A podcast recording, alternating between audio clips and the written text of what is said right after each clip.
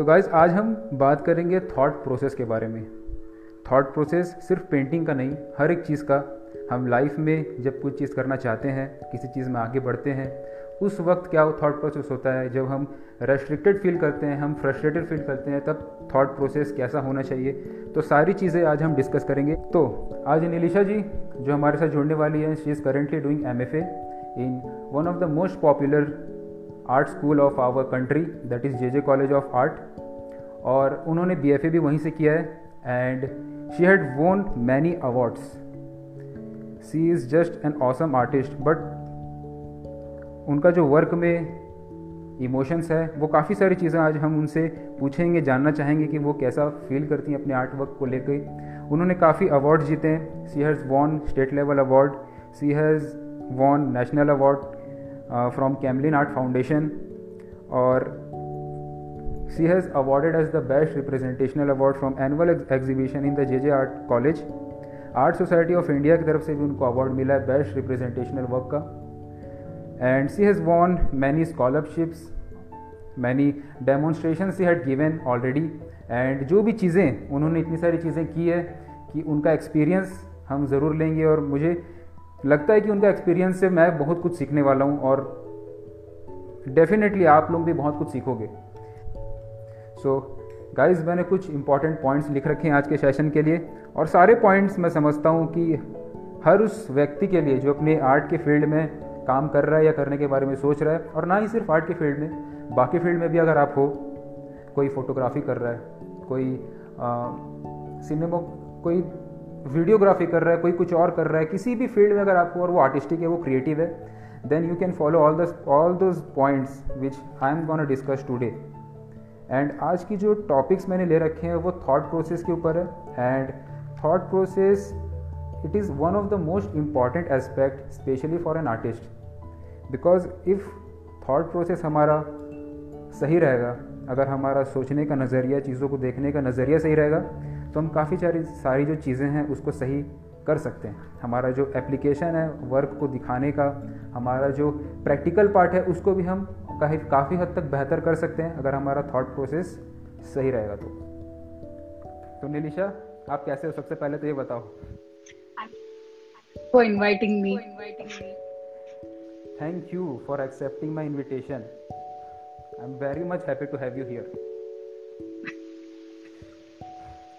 निलिशा मुझे एक चीज़ पूछनी थी कि अभी का टाइम जैसे हमारा टाइम अभी धीरे धीरे चेंज हो रहा है अभी सिचुएशन बदल रही है तो पहले के रूटीन में और अभी के रूटीन में आपके क्या फ़र्क आया? है क्या पहले देखो पहले जो मेरा रूटीन था वो कैसे था कि सुबह कॉलेज जाना है कॉलेज जाना है और फिर शाम को आना है कॉलेज से। तो पूरा दिन मेरा ऑलमोस्ट कॉलेज के लिए जाता था।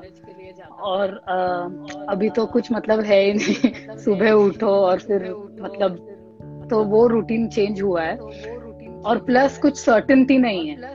तो वो सर्टनटी के वजह से स्ट्रेसफुल सिचुएशन जो है वो वो पैदा हो जाती है। तो ऐसे ऐसे टाइम पे I think artist is the most lucky one lucky one कि वो अपना जो भी इमोशंस है जो भी एक्सप्रेशन है वो अच्छी तरह से इस प्लेटफॉर्म में से एक्सप्रेस हो सकता है। तो आपने बताया कि मेंटली हमारा चेंजेस आ रहा है इस टाइम के कारण। जी। That is a good point और आर्टिस्ट लकी है इन द सेंस कि हमें अब टाइम मिल रहा है अपने प्रैक्टिस को देने की हम प्रैक्टिस कर सकते हैं कुछ नई चीज़ें कर सकते हैं। I want to share an interesting fact मैं अराउंड वन ईयर बैक मैंने एक पेंटिंग देखी थी online okay and in that painting one boy was a artist was there was making a painting and a girl was standing beside her and काफ़ी अच्छा उसका colouring था काफ़ी अच्छी उसकी कॉम्पोजिशन थी. एंड क्योंकि मैं ऑयल पेंटिंग का और मास्टर वर्क जो ओल्ड वर्क्स रहते हैं उसका काफ़ी बड़ा फ़ैन हूँ. तो जैसे मैंने वो वर्क देखा मुझे लगा कि यार इतना अच्छा वर्क शायद किसी बहुत बड़े मास्टर ने बनाया होगा। एंड गैस वाट वो वो आपका वक्त था, जिसमें आपने I think state level award भी जीता था। एंड आपने ये painting around one year back डाली थी और तब से मैं आपके वर्क को देख रहा हूँ। और हमेशा से चाहता था कि आपसे कभी ना कभी तो पेंटिंग के ऊपर एक डिस्कशन ज़रूर करूँ। So thank you so much आज फिर से एक बार इस बार हमारे साथ कनेक्ट होने के लिए। एंड अब उस चीज़ पे मैं आपको कुछ चीज़ें मैं जानना चाहूँगा।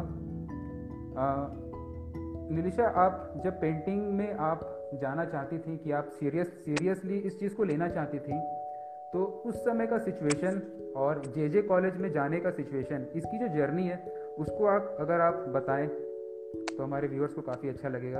Okay so J J school of art में जाना ये तो मेरा पहले से ही ड्रीम था और मैं जब छोटी थी तब भी मेरे पेरेंट्स के साथ J J school of art में विज़िट करती थी एनुअल एग्जीबिशन तो मुझे भी बहुत ख्वाहिश थी कि मैं कभी इस कॉलेज में एडमिशन लूँ। तो ट्वेल्थ के बाद मैंने सी एग्ज़ाम दिया और लकीली फ़र्स्ट ट्रायल में मुझे मिल गया एडमिशन तो फ़र्स्ट ईयर में जब मैं आई कॉलेज में तो द थिंग इज़ कि I was I was actually a fresher तो फ्रेशर और फाउंडेशन इसमें क्या फ़र्क है? कि फाउंडेशन कोर्स करते हैं लोग और फिर वो एंट्रेंस एग्ज़ाम में आते हैं तो मेरे साथ जो थे मेरे फ्रेंड्स वो सब फाउंडेशन करके आए थे और उनको एक आइडिया था कि मतलब कैसे होता है, क्या करना होता है स्केचिंग क्या होता है या फिर सिलेबस क्या होता है। तो वो सब सब्जेक्ट्स जो है वो उनके उनके उनको मालूम थे सब्जेक्ट्स और मैं जब गई कॉलेज में तो मुझे कुछ नहीं मालूम था। तो I was a bit intimidated starting में। तो लेकिन टीचर्स और सर और सबके गाइडेंस लेके ऑब्जर्वेशन करके आ, मैंने काम किया। काम किया और फिर तब से मैंने ये डिसाइड किया कि मैं जो भी करूँगी वो स्टेप वाइज करूँगी। मतलब जो सामने असाइनमेंट है। वो करना है कंप्लीट नेक्स्ट इसमें जाना है, इसमें जाना है। तो एक्चुअली स्टेप बाय स्टेप अगर आप अगर आप ये करते हो मॉनिटर करते हो अपना काम तो आपको स्ट्रेस भी कम आता है।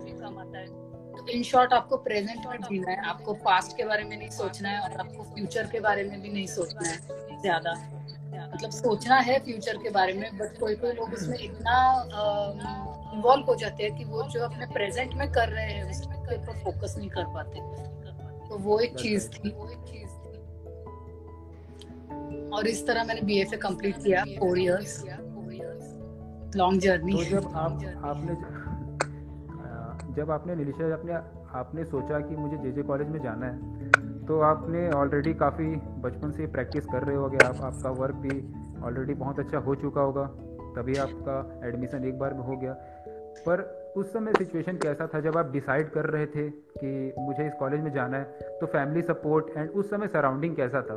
क्योंकि काफ़ी लोग मुझसे पूछते हैं कि फैमिली वाले जो हैं वो समझते नहीं हैं तो उनको वो कॉन्फिडेंस नहीं आता खुद से कि हम जाएँ, हम एडमिशन लें, नहीं लें, ये काफ़ी कन्फ्यूज़न रहता है। तो आपने क्या सोच के डिसाइड किया कि नहीं, मुझे तो जाना ही है? एक्चुअली मेरा जो बैकग्राउंड है वो आर्टिस्ट का है मेरे डैड जो है वो आर्टिस्ट है। तो वही बैकग्राउंड में मैं बड़ी और छोटी थी तब से पेंटिंग्स कर रही हूँ। अभी भी मेरे पेरेंट्स ने रखे हुए हैं पेंटिंग्स तो आ, ऐसे कभी मैंने सोचा ही नहीं। मतलब ऐसे दिमाग में मेरे आया ही नहीं कि मुझे कुछ और करना है। बट आप जो बोले कि मैं बहुत पहले से प्रैक्टिस कर रही थी इसकी वजह से मुझे सीईटी में एडमिशन मिल गया वैसे भी टेंथ तक मैं कम्प्लीटली एकेडमिक्स में थी और स्कूल में जो ड्राइंग कॉम्पिटिशन थे उसमें मैं पार्टिसिपेट करती थी और वो अच्छा एक्सपीरियंस था मेरे लिए। बट uh, उसके बाद इलेवेंथ ट्वेल्थ में कम्प्लीटली मैं कट ऑफ़ हो गई आर्ट्स क्योंकि I got completely tangled in that you know जब ट्वेल्थ का बोर्ड एग्ज़ाम देना है मतलब मैं पहले से शुरू से ऐसे ही मेरा नेचर था कि जो सामने है वो करना है। मतलब जे जे में एडमिशन लेना है बट वो बाद में देखेंगे। अभी ट्वेल्थ एग्ज़ाम है तो अभी ट्वेल्थ के एग्ज़ाम के लिए मुझे प्रिपरेशन करना है। तो उसमें थोड़ा मेरा इलेवन ट्वेल्थ में कट ऑफ़ हो गया था। तो लेकिन उसके बाद में मैंने घर पे फिर से प्रैक्टिस करना शुरू कर दी खुद से। और लकीली मुझे फ़र्स्ट अटेम्प्ट में मिल गया एडमिशन तो uh, मैंने और कुछ भी बैकअप प्लान्स रखे नहीं। मतलब मिला एडमिशन चाहिए तो जे जे चाहिए। मैं तो फिर बाद में देख लेंगे नहीं मिला। क्योंकि मैंने देखा है कि स्टूडेंट्स क्या करते हैं कि बहुत ऑप्शंस रखते हैं। तो जब आप ऑप्शन जब आप मेरा भी सेम रखते हो जी। तो जब आप प्लान बी रखते हो तो प्लान ए में आप उतना हंड्रेड परसेंट नहीं देते। एग्जैक्टली तो आई थिंक प्लान भी रखना चाहिए लेकिन प्लान ए के ऊपर आपका फुल फोकस होना चाहिए। Exactly that's an awesome point और ये पॉइंट मैंने कई सारे सक्सेसफुल लोगों से सुना है। और आपने जब ये पॉइंट रखा तो मुझे बहुत अच्छा लगा क्योंकि ये थिंकिंग मेरी भी हमेशा से रही है। काफ़ी लोगों का मानना है कि प्लान भी रखो ताकि आपको सपोर्ट रहे बैकग्राउंड रहे बैकअप रहे। लेकिन जैसे कि आपने बताया कि अगर आपके पास सिर्फ़ एक प्लान है तो आप अच्छे से फोकस कर पाओगे। डिफ़िकल्ट टाइम्स में भी आप उसको संभाल पाओगे।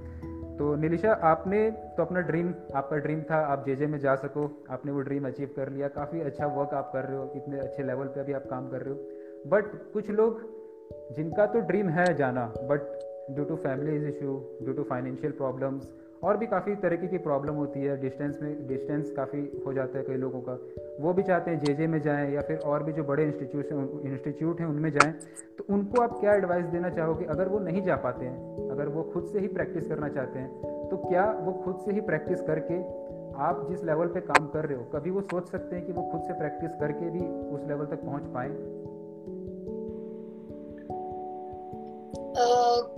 मुझे लगता है कोई भी इंस्टीट्यूट में जब हम एडमिशन लेते हैं तो ये लोगों का बहुत बड़ा समझ है कि अगर इंस्टीट्यूट में एडमिशन ले लिया है मतलब आप, आपको होगा ही मतलब आएगा ही मतलब सब कुछ। और आपको बहुत सब चांदी के चम्मच से देख के आपको सिखा देंगे सब कुछ।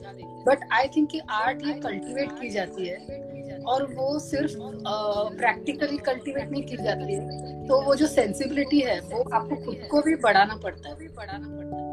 तो उसके लिए आपको कम्प्लीटली आपके ऑब्जर्वेशनल स्किल्स डेवलप करने पड़ते हैं। उसके लिए आपको अभी जो कंटेम्प्रेरी वर्ल्ड में काम चालू है, जो अभी लोग काम कर रहे हैं, उसके बारे में आपको आप अपडेटेड होने चाहिए, आपको मास्टर्स के काम देखने चाहिए। तो ऐसे बहुत सारे फैक्टर्स है।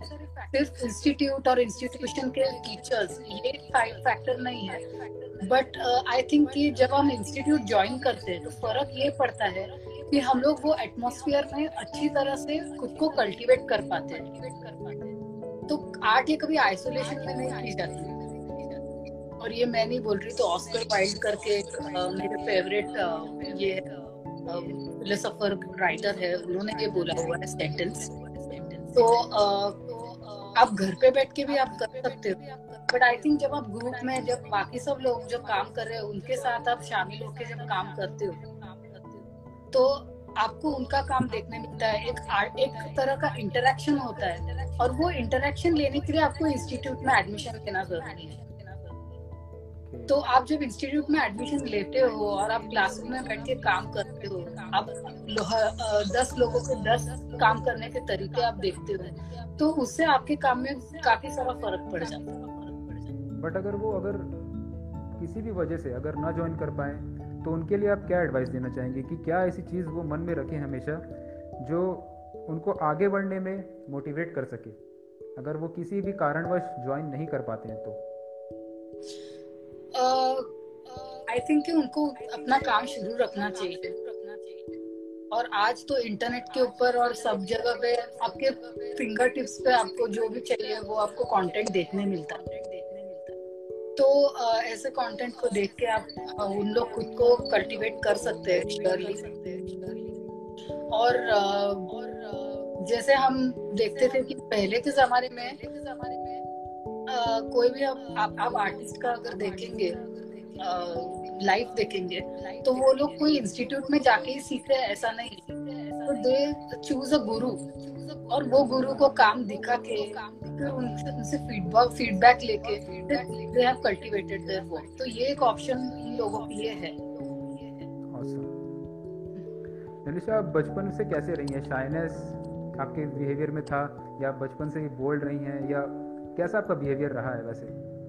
Actually I am very shy मैं बहुत पहले से बहुत शाय थी but J J school of art में आने के बाद मेरा थोड़ा सा मतलब मैंने सवाल ये मैंने ये सवाल इसलिए पूछा है क्योंकि मैंने देखा है आप काफ़ी सारे शोज़ करती हैं आप लाइव डेमोज देती हैं। तो जब भी मैं आपके लाइव डेमोज को देखता हूँ मैं मुझे लगता है कि वैसे तो हम घर पे बैठ के कर सकते हैं बट जब इतने सारे लोगों के सामने हम डेमो दे रहे होते हैं तो उनको समझाना उनको अपने टेक्निक्स के बारे में बताना कैसे आप काम कर रहे हो वो दिखाना। और जब कोई डाउट्स पूछे तो उनके डाउट्स को उस लेवल पे क्लियर करना, जैसे कि वो किसी भी लेवल पे हो बिगनर हो या एडवांस हो, वो समझ सके। तो वो सिर्फ़, वो सब जो चीज़ें डेवलप होती हैं, उसकी शुरुआत आपने कैसे की? क्योंकि शुरू शुरू में सबको नर्वसनेस तो बहुत लगती है, जब हम पहली बार डेमो देते हैं तो उनके लिए आप क्या सुझाव देंगे? कि वो अपनी कम्युनिकेशन कैसे डेवलप करें बेसिकली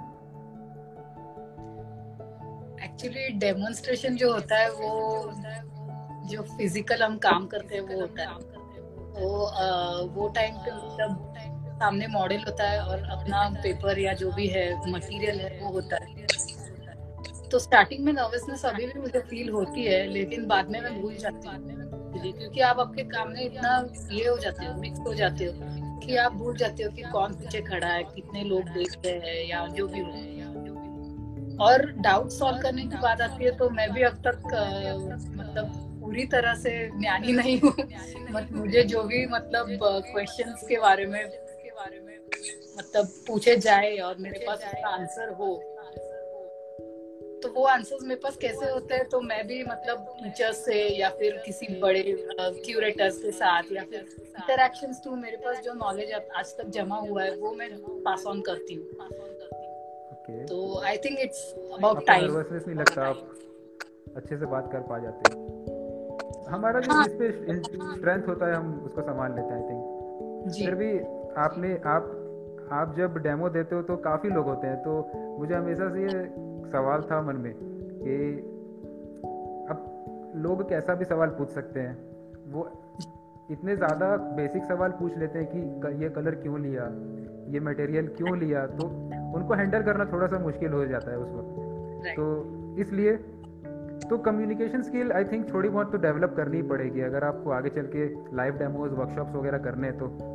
और एक फियर ऑफ़ फेलियर भी रहता है, जैसे आप अभी तो आप काफ़ी एक्सपर्ट बन चुकी है बट जब आपने शुरू किया था लाइव डेमो देना, खासकर पोर्ट्रेट में तो वो जो फियर ऑफ़ फेलियर है कि लाइकनेस अगर नहीं आई तो लोग क्या बोलेंगे?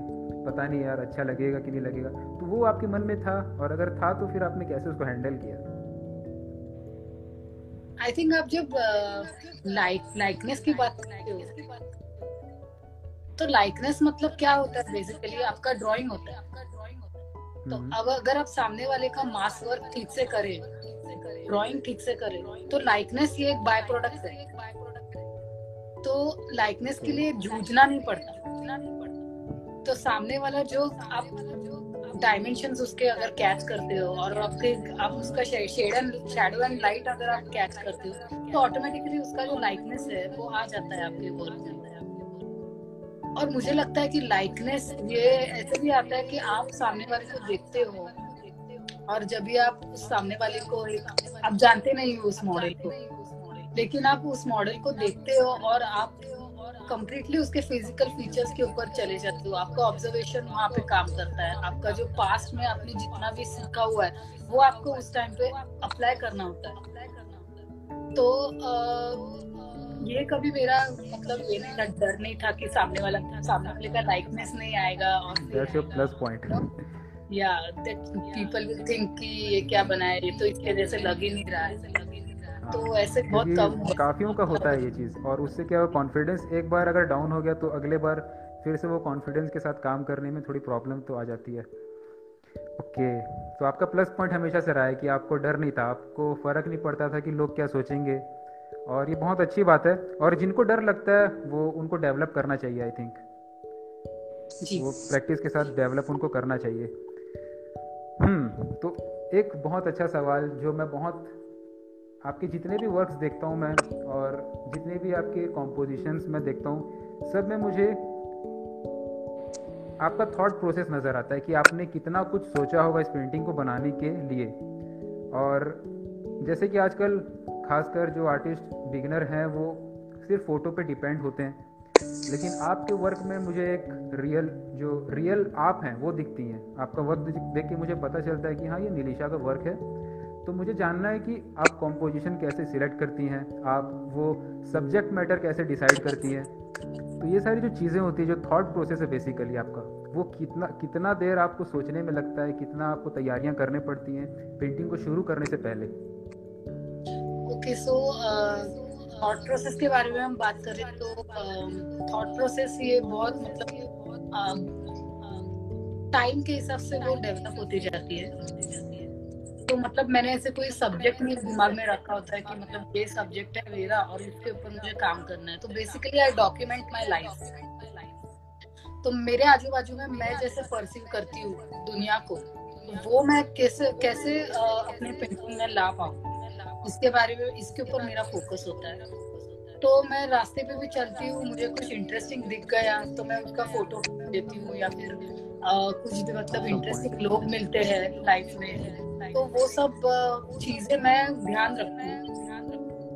और फिर वो चीज़ों को लेके मैं कॉम्पोजिट करती हूँ क्योंकि वो जो चीज़ें हैं, हम अगर दस लोग रास्ते पे चल रहे हैं तो वो जो चीज़ है, वो दस ही लोगों को दिखे, ऐसे नहीं है। तो अगर वो मुझे दिख रही है तो वो मैं मैं खुद की रिस्पॉन्सिबिलिटी समझती हूँ कि मैं वो मेरे परसेप्शन से लोगों के सामने ला सकूँ। तो ये मेरे थॉट प्रोसेस का जो बेसिक बेसलाइन है वो ये है कि मैं जैसे दुनिया को देखती हूँ या दुनिया को परसिव कर परसीव करती हूँ तो वो मुझे आ, मेरे पेंटिंग्स के थ्रू दिखाना है। और एज अ गर्ल और as a woman in the society obviously मेरा जो नज़रिया है दुनिया को देखने का वो अलग है बाकी सबसे। तो वो भी नज़रिया मुझे एक पेंटिंग में लाने की कोशिश मेरी होती है। तो इसलिए अगर आप देखेंगे तो बहुत से मॉडल लड़कियाँ होती हैं। लड़कियाँ तो इसके वजह से वो नेचुरली आती है। मतलब मैं ऐसे कुछ प्लान्ड प्लान्ड सोच के ऐसे नहीं करती। अगर मुझे कभी लग गया कि मुझे एक ह्यूमन मतलब मेल ह्यूमन लेना है तो मैं वो भी ले सकती हूँ। तो बेसिकली मुझे बेसिकली अपनी लाइफ रिफ्लेक्ट करनी है। पेंटिंग्स में मेरी तो यही मेरा एक गोल है। आपका एक पॉइंट मुझे बहुत अच्छा लगा और जितने भी व्यूअर्स हैं उनको ज़रूर ये पॉइंट नोटिस करनी चाहिए लिखनी चाहिए कि आप जहाँ पे भी जैसे भी रह रहे हो अगर आपको कोई भी चीज़ लगती है कि ये चीज़ आपको अच्छी लग रही है देख के तो आप उसकी फ़ोटो लो। आप जितनी ज़्यादा चीज़ों को गैदर करके रख सकते हो रखो ताकि आप उसमें से आइडिया खोज सको बाद में। सिर्फ़ ऑनलाइन जाके एक अच्छी फ़ोटो खोजने से आपका वो डेवलप नहीं होगा सेंस तो निलेशा ने एक बहुत अच्छा पॉइंट बनाया। आप ज़रूर इसको नोट नोट डाउन करो और अगले बार से इसको अप्लाई करना चालू कर दो अपनी डेली लाइफ में। Thank you so much Nilisha इस पॉइंट के लिए। एंड नीलिशा एक चीज़ मैं अपने वीडियो में ये ऐड करना चाह रहा था आने वाले वीडियोस में, और मैं ये आपसे भी जानना चाहूँगा कि हम जो डेली सोचते हैं, हम सुबह उठते हैं, हम अपने डेली लाइफ के काम करते हैं, उस समय जो हमारे माइंड में चल रहा होता है, हम कभी गुस्सा हैं, हम कभी खुश हैं, हम फ्रस्ट्रेटेड हैं, जो भी दिमाग में चल रहा होता है वो कहीं ना कहीं मुझे लगता है अपनी पेंटिंग में आ ही जाता है। क्योंकि अगर मेरे साथ क्या होता है मैं अगर दिन भर सोच रहा हूँ किसी ओल्ड मास्टर के बारे में सपोज़ मैं लियोनार्डो द विंची के बारे में सोच रहा हूँ तो मैं उनके वर्क के बारे में सोचता हूँ कि वो कितना डिटेल देते थे कि वो कितना बारीकियाँ लाने की पूरी पूरी कोशिश करते थे। तो जब मैं अगली पेंटिंग कर रहा होता हूँ तो मैं भी कोशिश करता हूँ कि मैं डिटेल दूँ। अगर मैं पिकासो के बारे में सोच रहा होता हूँ तो मैं सोचता हूँ कि वो कैसे एब्स्ट्रैक्ट वे में अपने आइडियाज़ को प्रेजेंट करने की कोशिश करते थे। तो मेरी नेक्स्ट पेंटिंग में भी मैं ट्राई करता हूँ, थोड़ा सा एब्स्ट्रैक्ट बनाऊँ, क्योंकि वो जो, वो मन कर रहा होता है। तो जब आप कोई पेंटिंग बनाती हैं तो आपका जो पूरे दिन का प्रोसेस रहता है थॉट प्रोसेस रहता है, क्या वो रिफ्लेक्ट होता है उस वर्क में? आप क्या सोच रही होती हैं? आपका थॉट प्रोसेस कैसा होता है? पूरे दिन जब आप पेंटिंग कर रही हैं, उसके अलावा जो आपका टाइम होता है, उस समय आपके माइंड में क्या चल रहा होता है? अपने आर्ट से रिलेटेड आई थिंक जब आप कोई भी आर्टिस्ट का काम देखते हो ना तो आई वुड सजेस्ट कि आप उसकी थॉट प्रोसेस के ऊपर थोड़ा स्टडी करो। तो इससे क्या हो जाता है कि uh, मतलब आप अगर पिकासो का काम देख रहे हो तो वो काम फ़िज़िकल काम देखने से अच्छा अगर आप उसके बारे में उसकी ऑटोबायोग्राफी पढ़ोगे या फिर उसके बारे में पढ़ते हो तो आपको पता चलता है कि उसका थॉट प्रोसेस कैसे डेवलप हुआ है उसकी पूरी लाइफ और आपको एक बहुत सारी इंटरेस्टिंग चीज़ें पता चलती है जो आपको खुद की तो, खुद का थॉट प्रोसेस भी डेवलप करने में बहुत मदद करती है। तो आई थिंक उसका जो काम है वो तो अच्छा है ही वो तो देखना चाहिए। बट आपको वो काम के बारे में थॉट प्रोसेस जब आप जानने की कोशिश करते हो तो आपको खुद के थॉट प्रोसेस की एक थ्रेड मिल जाती है। तो वो थ्रेड लेके अगर आप आगे जाते हो तो आपसे जो आर्ट बनती है, वो इमिटेटिव आर्ट नहीं बनती है तो वो इंस्पायरिंग आर्ट बनती है। आप तो ये दोनों वर्ड्स में एक छोटा सा डिफरेंस है, बहुत थिन लाइन है इमिटेशन और इंस्पिरेशन तो इमिटेशन जब तब होता है जब आप बहुत सरफेस पे उस आर्टिस्ट को स्टडी करते हो। और इंस्पिरेशन तब आता है जब आपको आप वो आर्टिस्ट को एज अ पर्सन आप जानने की कोशिश तो जब मैं खुद का काम करती हूँ तो दिन भर मेरा मतलब मेरा पेंटिंग के बारे में ही सोचती हूँ, ऐसा नहीं। बट मेरा जो सबकॉन्शियसली मेरा बहुत ध्यान होता है मेरे खुद के एक्टिविटीज़ पे और डेली लाइफ के ऊपर। क्योंकि मुझे जो कंटेंट है वो उसमें भी मिलता है। जैसे अब मैं एक सीरीज़ पे काम करने वाली हूँ जिसमें मैंने मेरे स्लीप साइकिल को लिया तो अभी कोरोना वायरस की वजह से मतलब बहुत सबका टाइम टेबल बहुत खराब हो गया। तो उसके वजह से नींद नहीं आती किसी नहीं आती। स्ट्रेस बहुत होता है या फिर रात को सोने जाते हो तो बहुत मतलब दिमाग में थॉट इतने थॉट होते हैं कि आप रिलैक्स नहीं कर पाते आप सो नहीं कर पाते। तो ये जो प्रॉब्लम मेरा अभी चालू है प्रॉब्लम को लेके भी मैं कुछ क्रिएट करने वाली हूँ। तो ऐसे इंस्पिरेशन आपको दूसरे आर्टिस्ट से लेने की ज़रूरत नहीं आपके खुद के लाइफ में बहुत होता है। तो उसको लेके अगर आप करते हो कुछ तो रियली देखो आप आपकी टेक्निकल पार्ट बहुत ज़्यादा स्ट्रांग है इसलिए आप अपने थॉट प्रोसेस को अच्छे से रिप्रेजेंट कर पाते हो। तो एक एडवाइस आप उन लोगों के लिए दीजिए जो सिर्फ़ शुरू से ही इमोशनल साइड में ज़्यादा फोकस कर रहे हैं और टेक्निकल पार्ट को नेग्लेक्ट कर देते हैं। आई थिंक कि आपको अगर कोई समझो कोई डिश बनानी है तो आपको कुक करना है कुछ। हम्म। तो आपको पहले अपनी वेजिटेबल्स जो है वो आपको कटिंग आप करते हो। आप प्रेप वर्क करते हो आप प्रेपरेशन करते हो। तो आपका पूरा प्रेपरेशन होने के बाद आप जो है आपकी रेसिपी जो भी है आपको जो करना है, वो आप करते हो। तो आई थिंक कि ये बहुत ज़रूरी है। मतलब ये समझना आपके इनिशियल स्टेज में बिगनिंग में ये समझना बहुत ज़रूरी है कि आपका जो बेसिक है, वो स्ट्रॉन्ग जब तक नहीं है, आपका फाउंडेशन जब तक स्ट्रॉन्ग नहीं है, तब तक आप उस चीज़ को फिजिकली जाके लार्ज स्केल पे काम नहीं करते काम नहीं करते तो बिल्डिंग भी अगर बांधी जाती है तो अगर उसका फाउंडेशन अगर स्ट्रॉन्ग नहीं हो तो बिल्डिंग खड़ी नहीं हो पाएगी। तो ये सिंपल है लॉजिक इसमें एग्जैक्टली थॉट प्रोसेस पे काम करना ज़रूरी है, पर आपको फाउंडेशन अपना स्ट्रॉन्ग करना बहुत ज़्यादा ज़रूरी है। दैट्स ग्रेट एक्चुअली मैं बहुत ज़्यादा सेल्फिश हूँ, क्योंकि मुझे ये लाइव करने का आइडिया तब आया, जब मुझे लगा कि ऑनलाइन काफ़ी आर्टिस्ट को मैंने देख लिया। अब मुझे आर्टिस्ट को पर्सनली जानना है कि वो क्या सोचते हैं। तो इसलिए मुझे लगा कि आप लोगों के साथ मैं लाइव जब जुड़ूँगा तो मुझे इतनी सारी नॉलेज जो अभी डायरेक्टली मिल रही है, वो अनमैचेबल है। उसको मैं बहुत ज़्यादा अपने काम पे भी लाने की पूरी कोशिश करूँगा आगे चल के। एंड अब हम वीडियो को ज़्यादा लंबी नहीं करेंगे, हम आपका भी ज़्यादा टाइम नहीं लेंगे एक लास्ट सेगमेंट मैं यहाँ पे रखना चाहता हूँ और आपको जल्दी जल्दी आंसर देना है ओके आपको ज़्यादा सोचना नहीं है, आपको जल्दी जल्दी आंसर देना कुछ क्वेश्चन हैं। कोई सी बुक जो आप रेकमेंड करेंगे पोर्ट्रेट पे?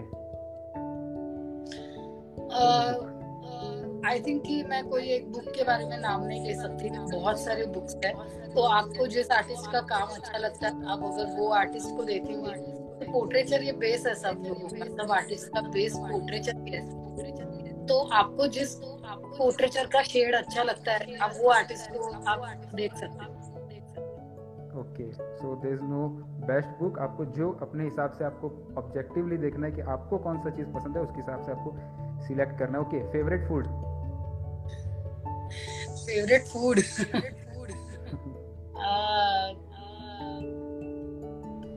art related question पूछ रहे हो मेरा आंसर एकदम जल्दी से आ जाते हैं लेकिन ऐसे नो नो थोड़ा सा थोड़ा सा different you know confuse I think मैं महाराष्ट्रियन हूँ तो जो भी महाराष्ट्रियन डेलिकेसीज है वो मुझे सब पसंद है।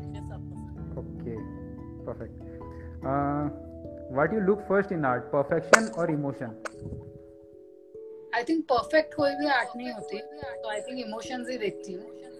तो इमोशन अगर आपको टच करती है तो परफेक्शन ऑटोमेटिकली आपको दिख जाता है आर्ट में दिख जाता है ग्रेट फेवरेट आर्टिस्ट कोई भी past present Jenny Saville Edgar Degas and favourite artist ऐसे कोई बात नहीं है।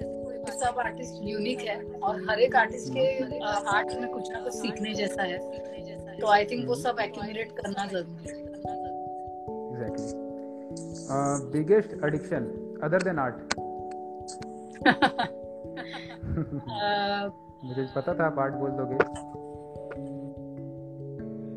I think art related art related कोई भी आप हॉबी कोई भी हॉबी वगैरह आप जो करती हैं जिससे आप अपने माइंड को फ्रेश करती हो आर्ट के टाइम के अलावा।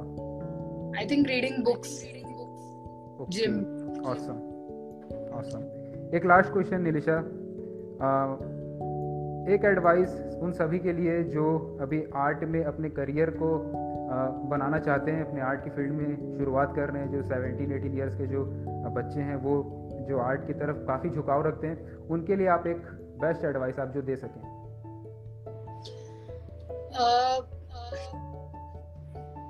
आई थिंक कि आपको आपका काम करते रहना चाहिए।